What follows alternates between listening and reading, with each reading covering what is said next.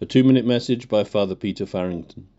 The Bible is not a book written just for older people or for those who are very religious.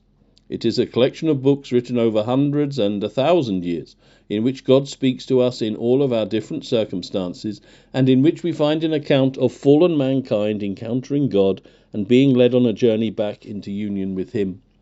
So the Bible is for young people as well, since God speaks to us in every age of our life. And in the second letter to Timothy, St. Paul advises him and gives instruction to each one of us when he says, Avoid the passions of youth and strive for righteousness, faith, love, and peace, together with those who with a pure heart call out to the Lord for help.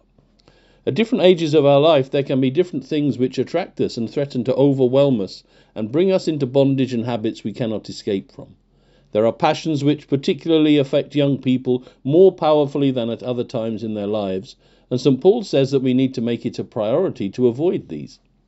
How do we find a way to overcome these passions taking control in our life? It is by deciding that with God's help we will strive for righteousness, faith, love, and peace. Not as if this were some vague aspiration which we might hope would bear some fruit later on. But today we decide to put all of our energy and effort, with God's help, into becoming a holy person, a faithful person, a loving person, and a person who is at peace and who brings peace to others.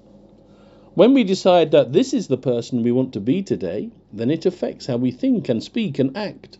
How will a person of peace speak to others? How will a person of righteousness make choices about what they see and do?